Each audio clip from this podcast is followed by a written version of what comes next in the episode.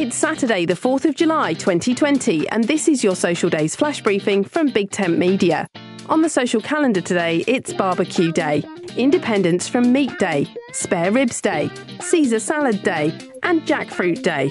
What's a jackfruit? I hear you cry.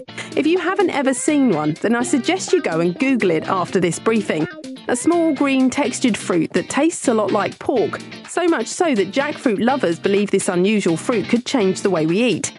Jackfruit originated in South Asia and loves hot weather and moist climates. It can generate up to 250 fruit per tree when mature. Many people have been trying to reduce the amount of meat in their diet, but getting a good level of protein from a non meat diet can be hard. Perhaps the jackfruit could change all of that.